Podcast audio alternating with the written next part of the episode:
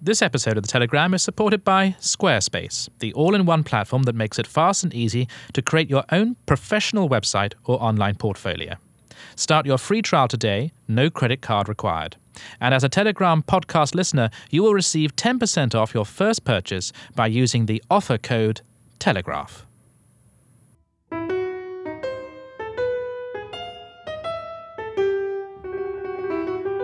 Welcome to The Telegram. I'm Tim Stanley. Power corrupts, and it has corrupted Vladimir Putin absolutely. As the crisis in Ukraine continues, we examine the character behind the man responsible. A professor of psychology tells us that Putin suffers from a debilitating need for power, and the Telegraph's experts on defense in Westminster tell us what the West can do to control him. All of which raises the question is Britain really part of that effort, or have we cut and run from our international responsibilities? I'm joined in the studio by the Telegraph's Benedict Brogan and Con Coughlin, and down the phone by Professor Ian H. Robertson. We all know that power eventually corrodes a leader's reason. From Caligula turning Rome into a giant brothel to Idi Amin declaring himself King of Scotland, it detaches men from reality and threatens the liberty of the rest of us. But how exactly does this happen, and what do we do about it when it does? In the first part of this podcast, we're going to talk about the phenomenon of power madness. Ian H. Robertson, a professor of psychology at Trinity College Dublin and author of The Winner Effect How Power Affects Your Brain, says this really does exist, and that Putin shows the sign of having power madness. I spoke with him earlier and began by asking him to define what the psychologist David McClelland calls the need for power. The need for power is one of three fundamental largely unconscious motivations that people have to different degrees. Uh, the, the other two are the need for affiliation, that is, wanting to be liked and approved of by other people. The other is for achievement, that is, to achieve significant goals in the world and to, to have a, a legacy, if you like, if you're a politician. And the third one is the, the drive to control what other people want, need, or fear. And these are, part, to a considerable extent, independent, and people have them to a certain degree.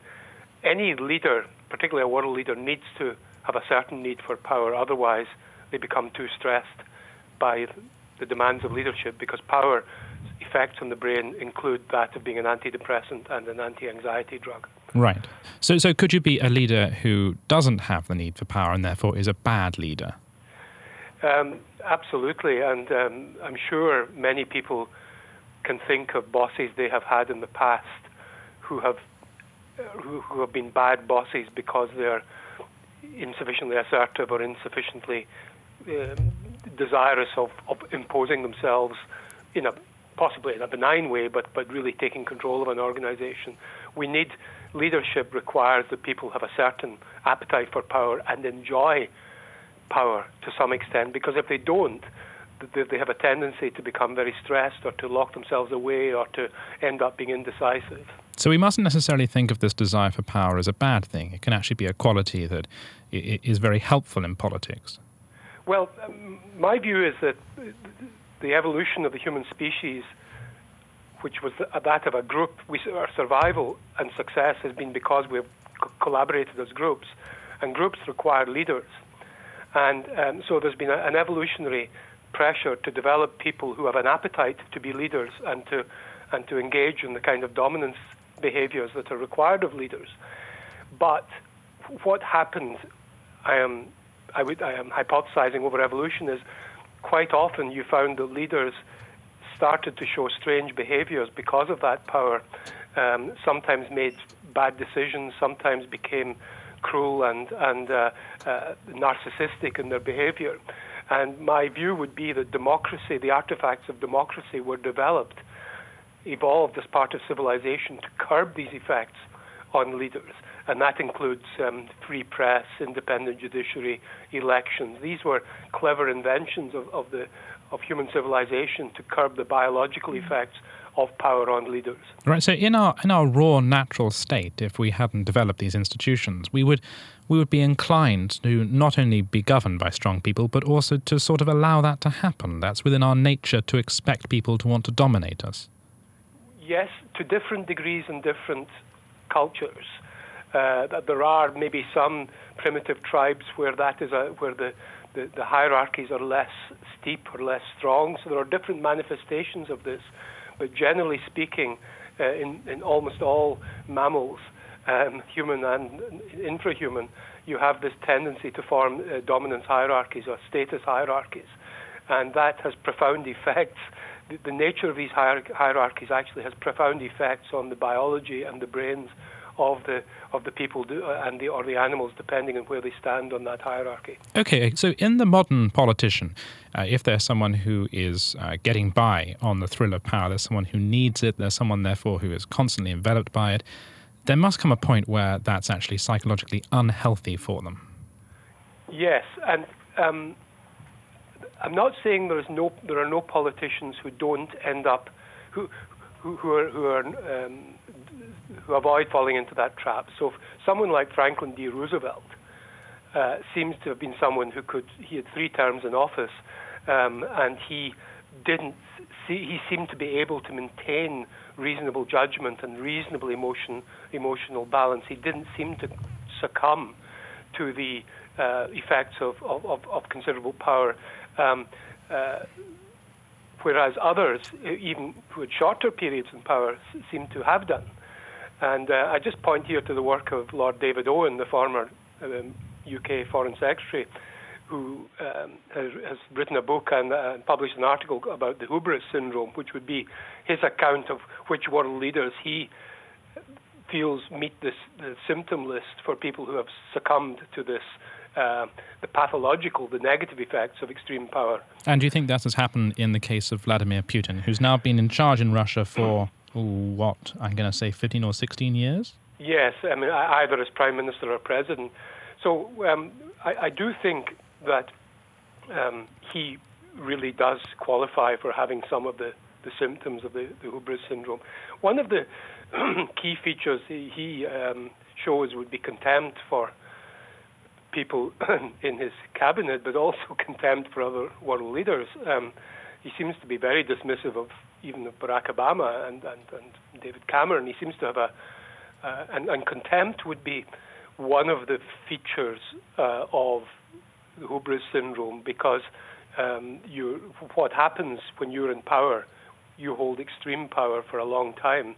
You start to develop a, a very narcissistic view of the world and uh, a very egocentric view of the world, and you you um, you, you also believe yourself to be the, the risk is you believe yourself to be infallible.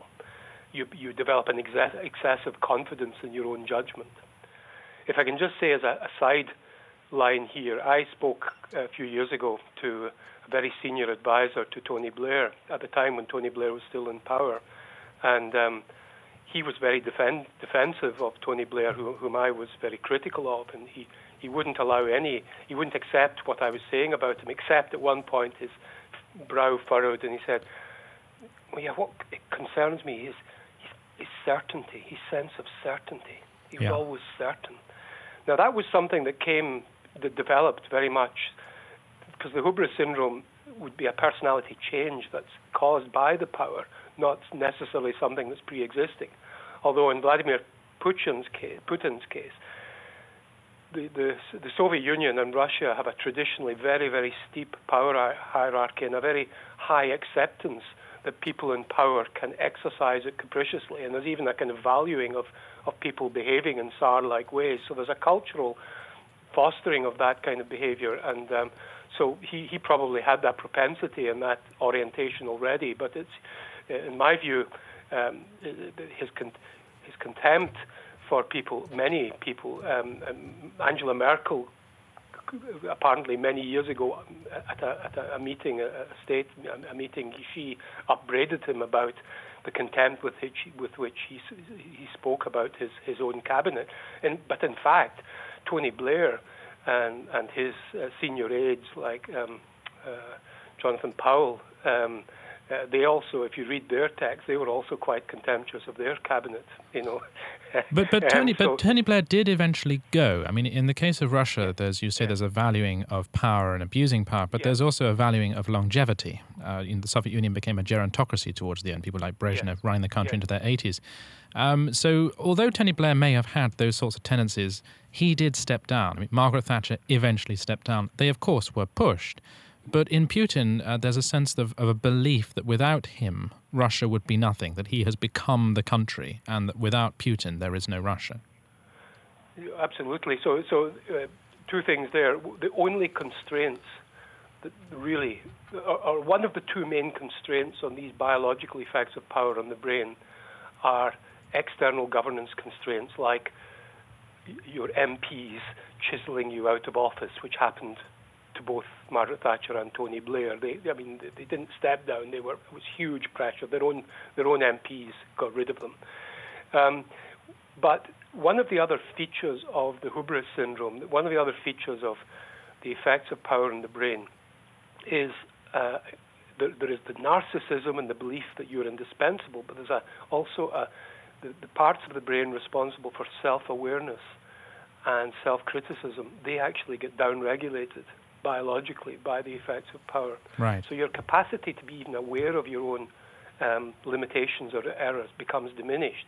And there is, of course, the Louis XIV, I think it was, of France, après moi, après moi le déluge. That, that, that is a, and de Gaulle showed, in France showed that as well. This, the longer you are in office, the more you genuinely believe that everything will fall apart if you leave. And that make, means because so that means there's even a kind of you, you might even be deluded into thinking there's a moral argument for why you should continue to do all sorts of things to stay in office because your country needs you and your country will fall apart without you. In the rest of this program, we're going to be discussing how you deal uh, with people who are power mad. It might be helpful if you could close with a thought about that. Uh, how does one stand up to this kind of psych- a person with this kind of psychological profile? It's exceptionally difficult because the people below him are fearful of giving the feedback because um, such is the power that very likely they will suffer for, for, for trying to constrain it. So it has to come from either higher levels or sideways levels.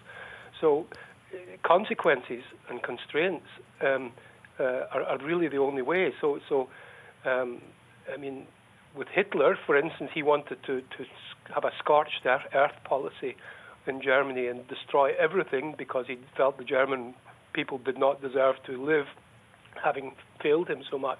And it was only Albert Speer refused to carry out his orders to destroy the, the, the, the country. So, it, uh, with someone like Vladimir Putin, uh, the only way would be, I think, would be external constraints in the forms of sanctions of various kinds, not necessarily economic sanctions, but the kind of thing like the uh, G8, you know, maybe not taking place, or at least the preparations uh, not taking place, because he is some. One of the other features of power is an extreme uh, egotism, narcissism, and so there's a great need to to, to feed off the um, the admiration and to, and to believe that you are admired and feared by the rest of the world. So, practical constraints and the absence of proper governance constraints. We have a weak uh, free press in Russia. We have a weak judiciary, and we have elections that you know maybe don't meet those of Western standards. And so the internal Russian constraints in him are are, are, are, are poor, and which allows his power to to dominate uh, and develop as much as it has. And so it, has to be international constraints of some kind uh, to try and temper this. Ian Robertson, thank you very much. This episode of The Telegram is supported by Squarespace, the all in one platform that makes it fast and easy to create your own professional website or online portfolio. Squarespace offers free domain names, customizable designs, easy to use drag and drop tools, as well as a 100 strong Dublin, New York, and Oregon based customer support team on hand 24 7. And as a Telegram podcast listener, you'll receive 10% off your first purchase by using the offer code TELEGRAPH.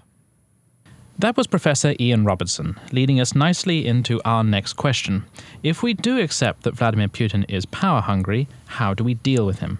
To discuss this, I'm now joined by Benedict Brogan and Con Coughlin.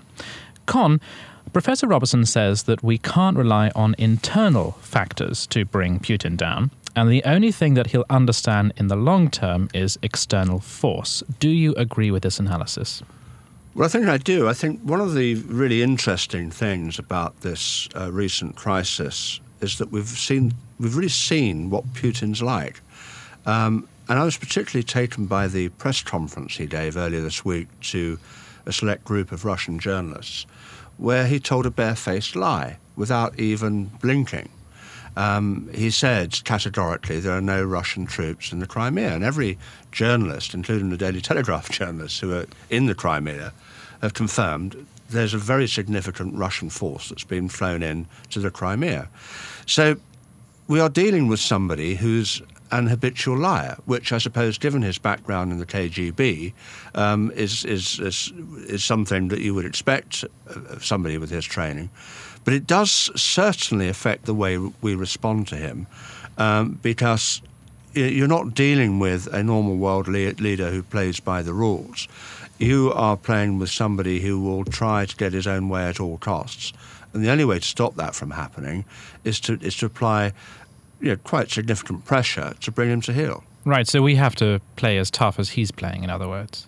If not tougher. If not tougher. Um, ben, Benedict Brogan, are we in a position to do that? Uh, we're certainly not militarily. We're nowhere, and we certainly can't contemplate any kind of military challenge that some people imagine that sort of thinks back to the days of the Cold War. But we do have other ways of confronting Vladimir Putin and Moscow. Those are largely economic. The fact is that uh, Russia's banks rely hugely on the international capital markets to keep afloat. They are very shaky. Uh, Russian businesses and investors rely enormously on their ability to make full use of, for example, the city of London to access international capital.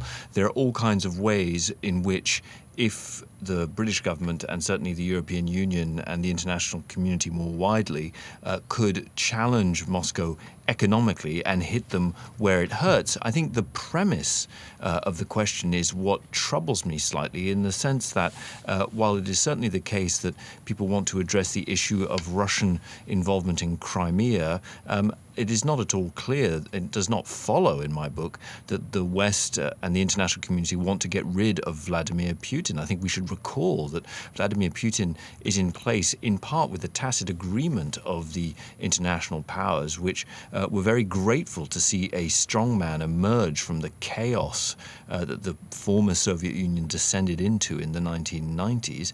Uh, and they look at this vast country with all its problems, and I think secretly quite like the fact that there's somebody there who has a firm grip on power, however unpalatable he may be. So, in a way, we've tolerated Russia's slide towards dictatorship. Hugely, and I think we should also recognize that uh, in the days post uh, the 9 11 attacks on the United States, uh, in the West, suddenly Vladimir Putin became a great friend because here was somebody who signed up enthusiastically to the idea that there was a uh, an, an, Islamist threat to civilization, as he would put it, uh, and he was certainly in the forefront of uh, robust, if not outright brutal, uh, repression uh, of, of such um, threats. And the West, and particularly the United States, were privately quite pleased of it.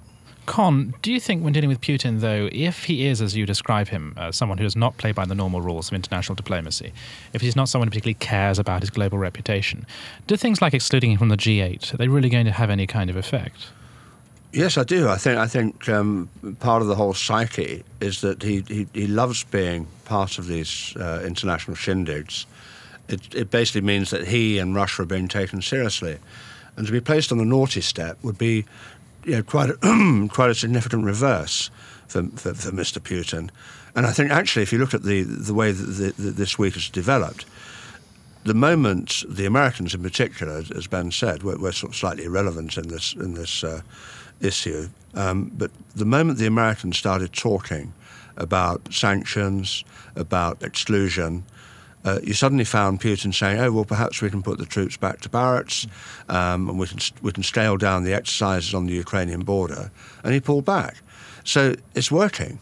Um, but I think we, we can go further, and I think we should really take very seriously this threat to exclude him from G8, because even if he does pull back now, the point is he has violated the uh, sovereignty of a country, and, and he should be punished for that. Ben. Uh, what I think is uh, Con's absolutely right that the threat of economic action and international action against Vladimir Putin always has an effect. I think what has been most troubling in recent days has been that while the United States has shown itself willing to talk about and contemplate such action, you have seen across the European Union. Um, a striking degree of what looks like timidity and cowardice in the face of Moscow. The Germans, who have huge economic involvement with Russia, have been very hesitant to go down that path. Uh, Britain, which has been pursuing a foreign policy under this government of um, putting huge investment into a number of important bilateral relationships, whether it's with China or now with Moscow, um, has started talking about sanctions. But we got a hint uh, earlier in the week that the government is very wary about putting any threat, any uh, uh, undermining in any way Russia's involvement in the City of London, Russian involvement in Britain, uh, and, and money laundering. And well, you know, they wouldn't they wouldn't recognise those words, but certainly uh, the British government recognises Russian financial involvement in London, and it has been striking that even though the powers are there and they are seen to be effective, Europe has been surprisingly deficient in terms of its willingness to deploy that power. It always is, though, isn't it? I mean, it was the case during the breakup of Yugoslavia uh, that Europe talked a certain game about civilization and democracy and human rights, but actually it was really America that mattered when it came to dealing with that crisis. Yes, had it not been Richard Holbrooke, they'd probably still be fighting. Um, I think the the problem with the EU, um, which you know this this uh, newspapers said repeatedly, is the larger it gets, the, the, less it works. And you'll see that with the uh, this emergency meeting of the EU foreign ministers. 28 states, 28 different agendas. And there is quite a, a serious rift now between um, those within Europe, and I, I would count Britain uh, amongst those, amongst them, uh, that, that want to confront Putin, to stand up to him in whatever ways we can. And I think our room for action is limited. But even so, that, that's, the, that's the position they want to take. But a lot of European countries just don't want to get involved uh, in a fight with, with Putin, and we, so which means that nothing will happen. Um, and you've also got this bizarre situation with NATO, which is you know, represents more European countries than anything else um, where they, they just don't want even to draw up any plans for military action against the Russians. I mean, it's quite bizarre where we are on this crisis. Uh, both of you have written about how the crisis exposes the weakness of Britain and its sort of impotence on the world stage and how increasingly unimportant it is. Ben, uh, is it that this particular crisis is simply too complicated for Britain to take a firm line on, or does it really reflect a longer trend? Is it similar to Syria? Is it uh, is, is it part of a post-Iraq withdrawal from the world? You can look at it in two ways. You can say that uh, the government, in fact, is being quite honest about the limitations of Britain's power in uh, the second decade of the 21st century. Uh, it recognizes that where Britain has influence, it should deploy it. But at the same time, it also realizes that we are economically bust. We are still rebuilding. We do not have the military resources that allow us to contemplate any kind of foreign engagement, particularly something as uh, massive as, as any kind of involvement in, in the Crimea would, inv- would uh, uh, imply. Um, but what is telling, though, is there's a slight degree of political hesitation about using the power we do have. Britain does have power by dint of being London at the moment is the capital of the world. It is the place where all those um, oligarchs and all international wealth wants to come, wants to invest, wants to be. And that gives us a really useful lever against uh, Moscow and against other countries that deploy these kind of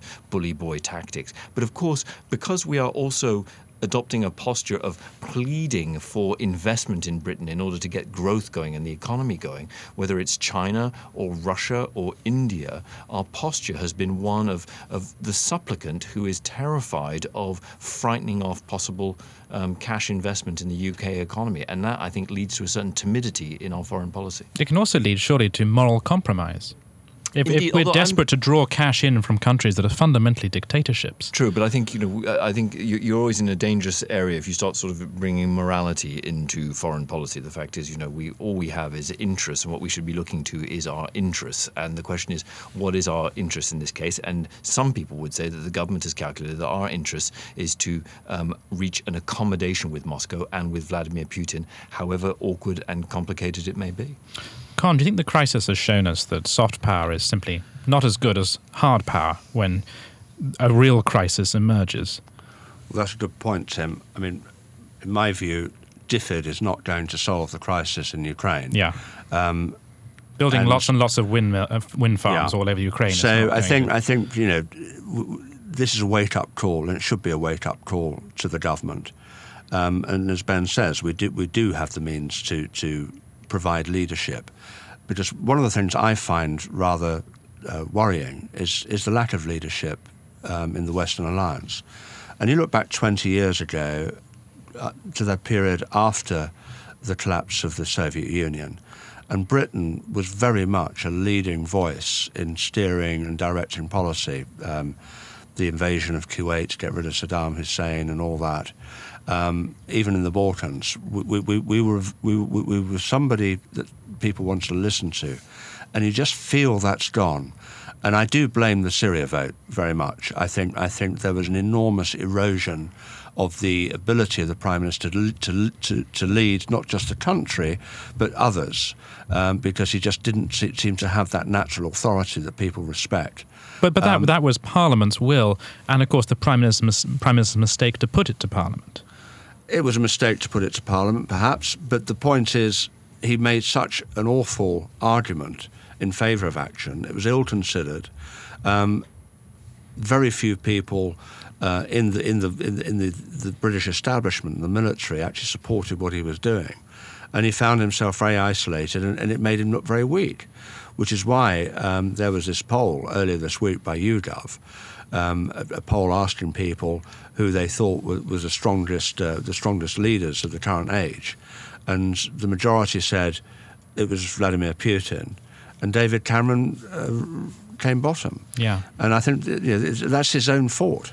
But it actually may be to David Cameron's credit, some might say, that unlike Tony Blair and possibly even Gordon Brown, it is not in his nature to rush in front of the cameras or to rush to Geneva or wherever talks are being held, to put himself in the front row for the group photograph of of leaders be, getting themselves involved in whatever international crisis crops up. He has not taken that kind of activist role um, that Tony Blair certainly took. Um, the problem with that is that uh, he opens himself to the criticism which Con makes, and which I think is entirely justified, that for a front rank country, which is one of the world's largest economies and still has pretensions of being a serious player in the world of NATO, in the United Nations, a permanent member of the Security Council, that Britain carries a certain responsibility to be in the forefront of these debates about global order. And the thing that I have been struck by on the Ukraine crisis is the way in which Britain appears to have been absent from much of the conversation.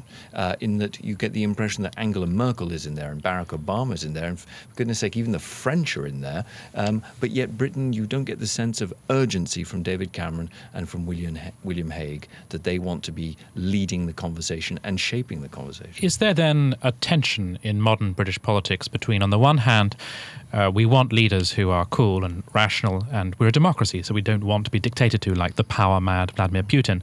On the other hand, as this poll suggests, we do a part of us still admires and respects strength.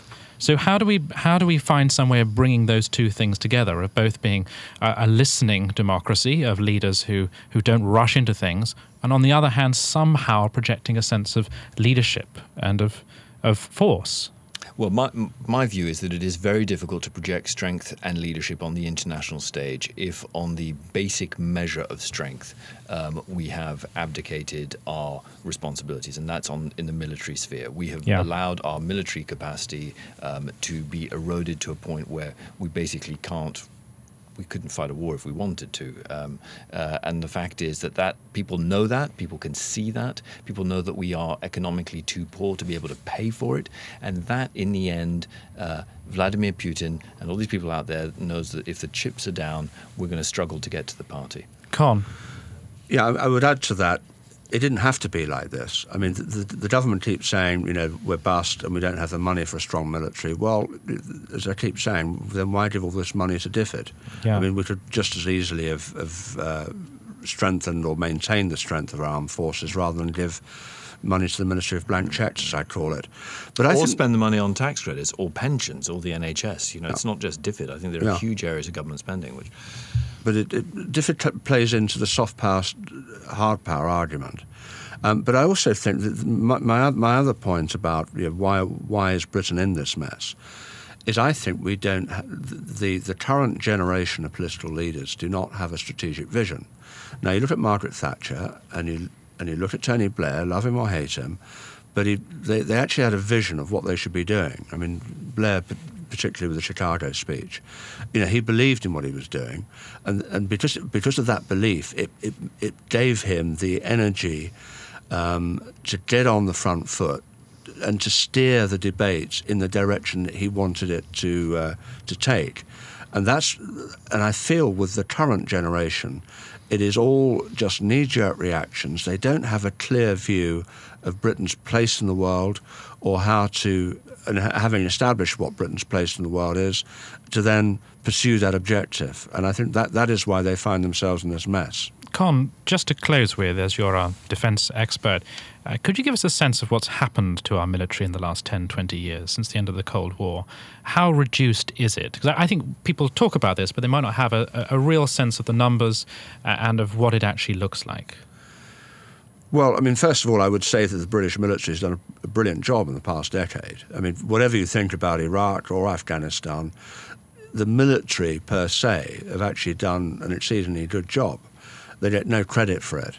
Mm. Um, the, the, the, really big problem we've got um, looking forward is because of the cuts, we will no longer be in, in a position to do the kind of enduring expeditionary operations we've done.